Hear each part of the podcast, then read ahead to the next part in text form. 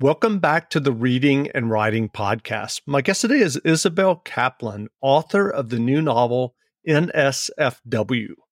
Booklist wrote about NSFW.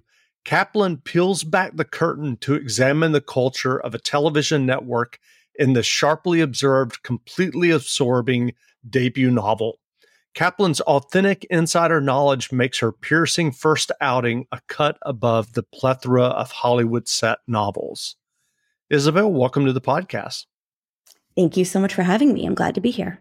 Sure. Well, if someone listening hasn't yet heard about your novel NSFW, how would you describe the novel? Uh, NSFW is a darkly comedic coming of age story about trying to succeed in Hollywood without selling your soul and it follows uh, the narrator is a recent college graduate who has just moved back to her hometown of Los Angeles, with which she has a very complicated love hate relationship and is embarking on a career in television. And she grew up in the shadow of Hollywood, uh, the daughter of a prominent feminist attorney, and she knew much more about implicit bias than box offices. But she has hopes of breaking into the system and changing it from the inside.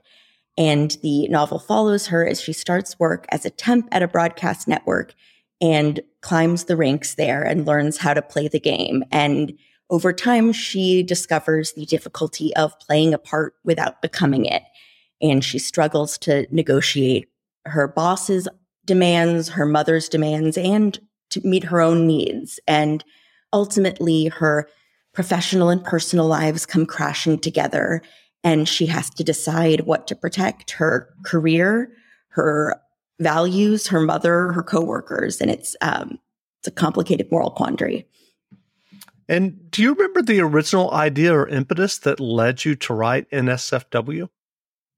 Yeah, so I started writing it in the beginning of 2017, and I was in my first year of graduate school in an MFA program, and I had just left um, a few months earlier uh, working in Hollywood. I spent my early 20s working at a network. And in the beginning of 2017, I, like so many people, were full of distress and despair and was starting to question my own, my faith, sorry, um, my faith in institutions and in the possibility of systemic change from the inside and also really questioning in a serious way uh, my own complicity in systems that I had been raised to believe that I was fighting. And all of those all of those thoughts and concerns really fueled my investigation. I wanted to explore like the gray areas of complicity and empowerment. And um, and i started writing it before the me too movement launched but finished it after you know the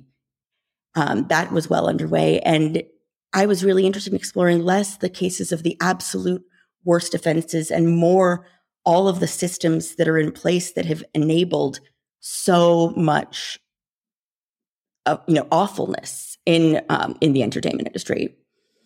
Sure, and I'm curious, what was your initial excuse me, what was your initial writing journey that led you to writing and getting your first novel published? So I uh, started writing when I was really really young, and I was um, very fortunate and deluded to believe that, you know, if I just finished a book, I could publish it. And I, I tried to sell my first book when I was 12. I, you know, vividly remember going to Barnes and Noble and sitting on the floor with a literary agent's guide and making notes of who I thought would be right and querying agents.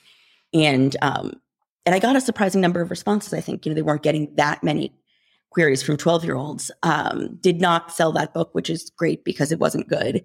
Uh, but then, um, I so I then sold a young adult novel when I was 16, and at that point, I felt like you know I'd been at it for years, but of course, and I, I guess I had it been four, but I was 16 and I had no idea what I was doing. I was just very ambitious and hopeful. Um, and that novel came out when I had just turned 19, the summer after my freshman year of college. And at first, I thought, you know, I've got to write another book really fast before I've lost the moment, before my youth is no longer a commodity. I have to do it quickly.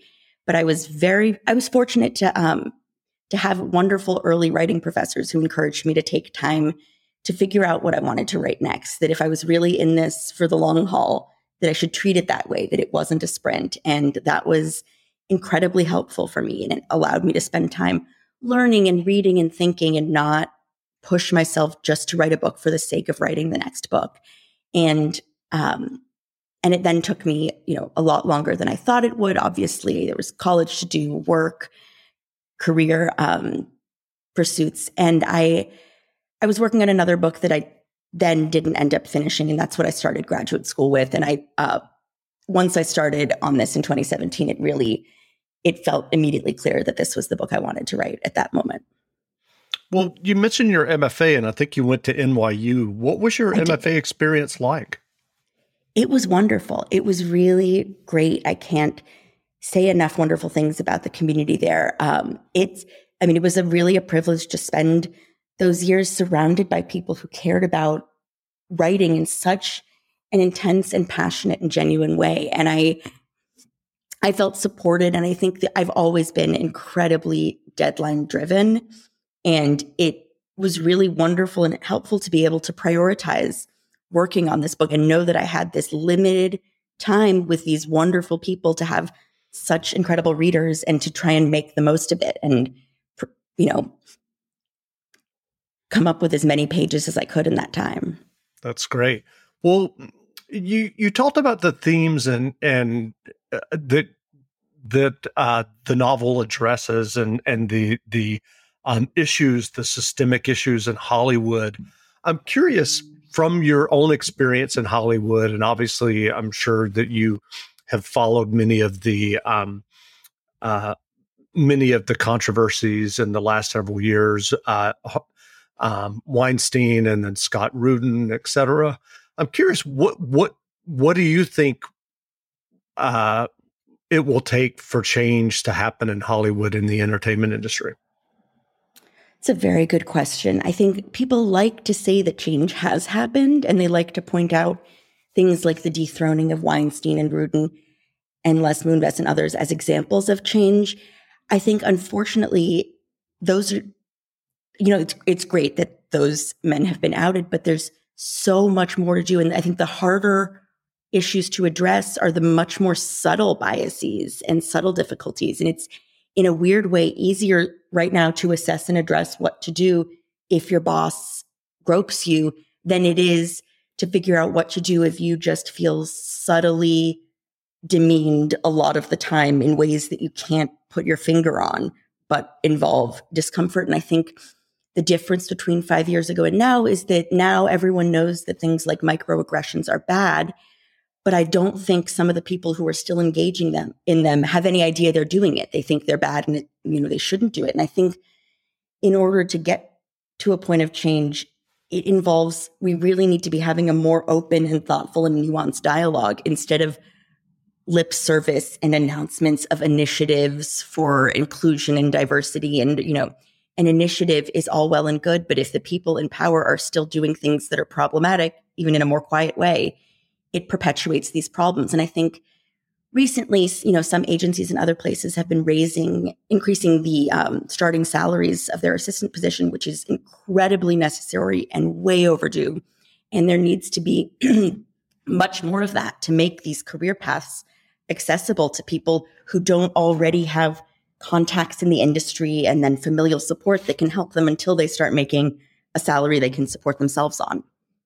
Sure. Well, I know that you co-founded an, an organization, Project 100, after the 2016 election. What's the goal of Project 100? Yes, so Project 100, which has um, since folded, but we um, we started with the goal of 100 progressive women in Congress by the 100th anniversary of women's suffrage, which is, was 2020. And uh, we thought it would take two election cycles.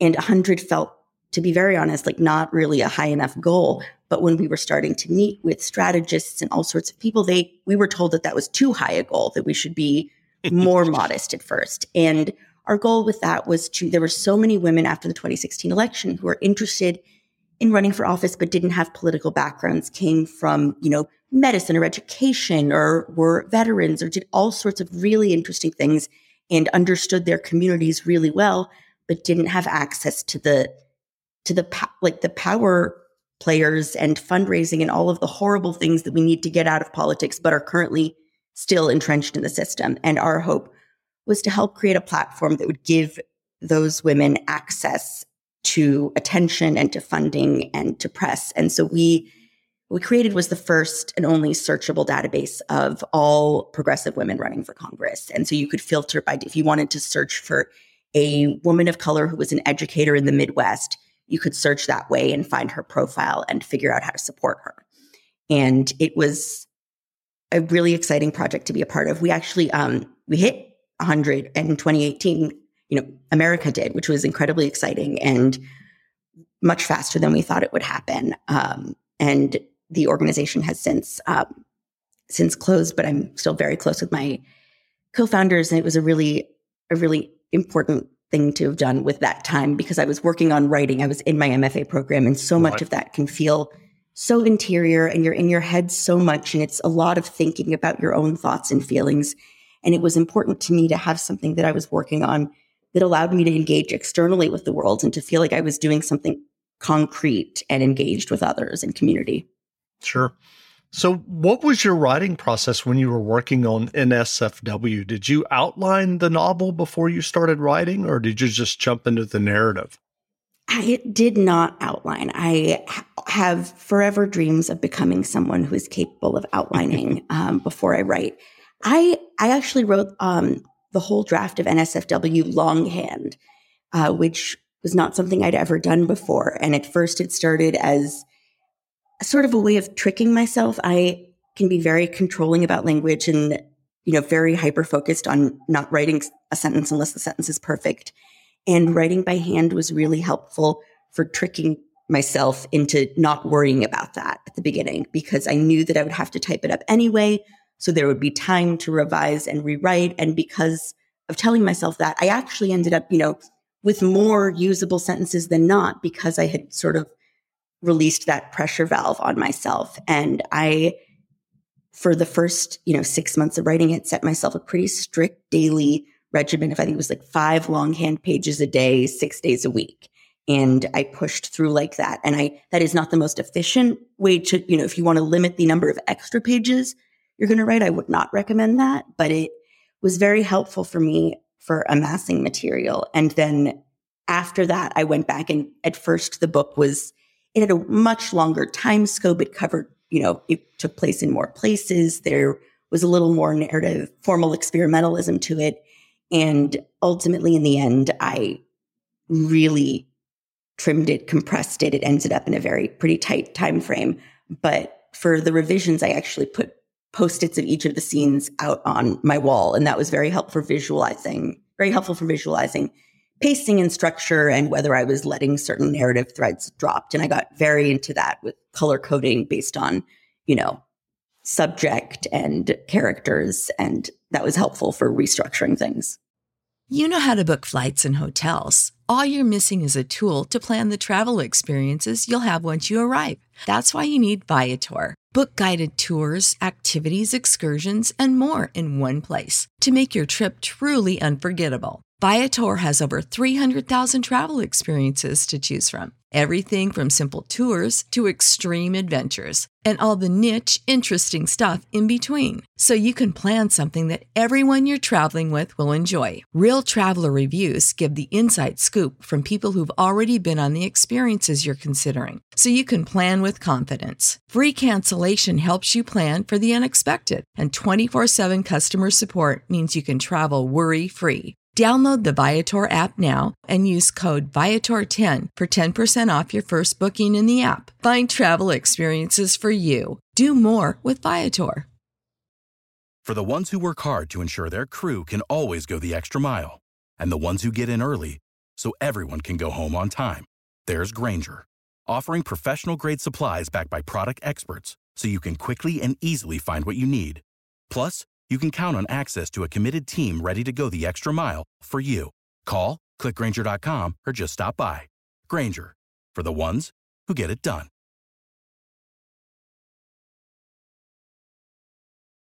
That's great. Well, what writing advice would you offer for those who are working on their own stories and novels? Um, I mean, the I I'm a big believer in Anne Lamott's shitty first draft advice. I think uh, it's so important to get it written, that you can't get it right until you've written it. And that not finishing because you're not sure where it's going is a really good way of ensuring you'll never finish and that you can you can as long as you can see the next scene you can see the next scene after that and to not worry if you can't see where you're going yet that it is possible to write yourself there and and don't worry about whether you're wasting time thinking about things the time that time spent will add up to something and then otherwise just read a lot every anytime i'm feeling sort of depleted or stuck in a rut or like I'm not doing something interesting, it's probably because I haven't been reading widely enough. And I try to read all different kinds of fiction just to keep keep my brain open in a useful way. And then the the other best advice is to find writers you trust who are good readers. And I know that can be very hard, um, but it's so important and so helpful because so much of this is an internal private process where you're engaged in an endless conversation with yourself. And if you're anything like me, it involves a lot of thought spiraling where you, you know, ricochet from extreme self confidence to extreme despair. And it can be very helpful to have people who are outside of you and centering you and and are honest and it's you know are not just going to say everything you do is great but if you do something that you know that they want to flag or they think that their narrative distance from it can be very helpful and very supportive throughout the journey because from, you know, from writing a first draft to publication is an incredibly long process full of all sorts of different frustrations, despair, moments of anxiety. And it's helpful to have people in your corner. Well, are you working on a new novel now? I am. I am about 100 pages into my next novel, and it still feels very early. I'm trying to be better about outlining this time, and we'll see we'll see how well that works. And are, are you uh, handwriting it again? Not consistently. I I'll handwrite various chapters and scenes, but I have not. The first time it was really like I, you know, I have the three notebooks and I stuck to the three notebooks. This time it's been a little more haphazard. Of you know, I'll write out various scenes, and anytime I'm stuck, I go back to a notebook. That you know, that's the the trick for me. Got it. Well, what novels or nonfiction books have you read recently that you enjoyed? I have been reading a lot of debut novels recently. I've, um, over the course of the pandemic, uh, become connected with a number of debut and sophomore novelists, and it's been an incredible community. And I'm, you know, I'm excited to support as many of them as I can. Uh, right now, I'm reading Disorientation by Elaine Hsieh Chou, uh, who was also in my MFA program at NYU, as was Caitlin Barasch, whose novel um, a novel obsession just published, and Coco Mellors, who wrote Cleopatra and Frankenstein. Um, I just finished Post Traumatic by Chantal Johnson, which is wonderful and biting and sharp. Um, and also really loved The Portrait of a Mirror by A. Natasha Joukovsky and The Shimmering State by Meredith Westgate. So those are a few in the debut category. And then I um, recently discovered Laurie Colwin, who I can't believe I had never read and have been tearing through her work with great excitement. I love happy all the time and family happiness a lot. That's great. Well, where can people find you online if they'd like to learn more about you and your new novel, NSFW? I am on Instagram at IZ Kaplan and Twitter at Isabel Kaplan. And then um, there's more info on the book on my fairly rudimentary website, which is just isabelkaplan.com. That's great. Well, again, we've been speaking the new novel NSFW. The novel is available now, so go buy a copy. And Isabel, thanks for doing this interview. Thank you so much for having me. Great. Thanks a lot. So, like I said, if you could just leave this browser window open for um, like a minute or so, it just needs. The thing about Los Angeles is that it's awful and I hate it. But when I'm there, nowhere else exists, and I can't imagine leaving. It's a difficult place to be old or sick, or fat or poor, or without a strong social media presence. It's not an easy place to be young either. After college graduation, I postponed my return from Boston by one week, then two, cat sitting for a professor. It's the second week that drives my mother over the edge. She calls, she emails, she accuses me of loving the professor's cat more than her. She says, Don't I know how hard she has been working, how lonely and depressed she has been, how she has been counting down the days until my return. I get sick upon arrival, aching limbs at baggage claim, blooming into a fever by the following day. Garden variety virus, but it hits my mother's sweet spot. You're run down, poor baby. I'll take care of you, she says. My father sends a welcome home text. Hope to see you for dinner soon, he writes. He doesn't ask where I'll be living or if I'd like to stay with him. I suspect he doesn't want the infringement on his space, his freedom. It's strange being back in my mother's house. She's just finished renovating, and it barely looks familiar, though somehow items from long ago, CD players, pants from Gap Kids, have resurfaced in the new version of my old bedroom. The sight of them is unsettling. My parents divorced when I was 10, during the summer before fifth grade. They were civil, but it was terrible. My mother suggested we go on a diet together. It'll be fun, she told me. You'll look great for the start of the school year. She said she knew I had been overeating because I could tell she wasn't happy in her marriage. This was news to me. She taught me all about calories and the places they hide. I dipped carrots in Dijon mustard, while my friends at day camp traded Skittles and M&Ms, candy coatings melting in a rainbow smear on their palms. My weeks were split between my parents. My father kept the house in the Hollywood Hills, and my mother moved to an apartment in Santa Monica, across the street from the beach. There was an infinity pool on the roof, and towels were provided. She called it Heartbreak Hotel. A few nights a week, I would ride my scooter to the Third Street Promenade with my mother and younger brother. While my brother browsed the toy store, I punished myself in the basement fitting rooms of Gap Kids trying on jeans two sizes too small, and watching my stomach pucker as I did up the button. I practiced sitting casually on the bench in the fitting room as if I were on a playground bench at recess. I made believe I was talking about normal things with my classmates and kept an eye on my stomach in the mirror. My mother moved several times over the next five years, a real tour du West LA, before landing back in Santa Monica two miles east of Heartbreak Hotel. When I think back on those years, I remember a choking sensation. My father's silence, my mother's longing, my brother's rage, my bottomless hunger. My psychiatrist kept increasing dosages, switching medications. Trial and error, she said. I would stare at the tapestry behind her head and say, week after week, I want to stop falling asleep in class. The day my mother moved into this house was also the day I got drunk for the first time. Early evening, a bottle of Grey Goose on the kitchen counter, carton of orange juice next to it. I helped myself. If you drink that screwdriver, you can't drive, my mother said. I said I didn't care, and I drank that one and then another and another until the floor tilted. I was 15. I couldn't drive at night on a learner's permit anyway. My parents were both from New England, high achieving youngest children of long suffering Jewish immigrant mothers. A perfect match on paper. My mother moved to Los Angeles for my father, a literary historian who moved for his research, wooed by a trove of archives acquired by USC.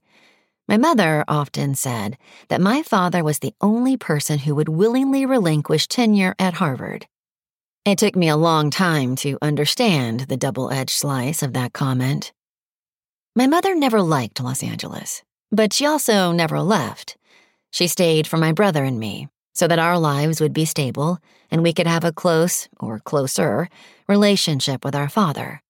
She made do with what she believed to be a pale imitation of the career she imagined having in Boston, where her star was on the rise and her expertise, as a lawyer and legal activist doing groundbreaking work on victims' rights and rape laws, was more highly valued. Until I went to college, I didn't know where my mother ended and I began. A lack of differentiation more common in toddlers than teenagers. It was a problem my mother didn't recognize as such, which was, of course, part of the problem. Her life's purpose was to sacrifice and provide for me, and mine was to make her feel sufficiently loved in return. What could possibly go wrong?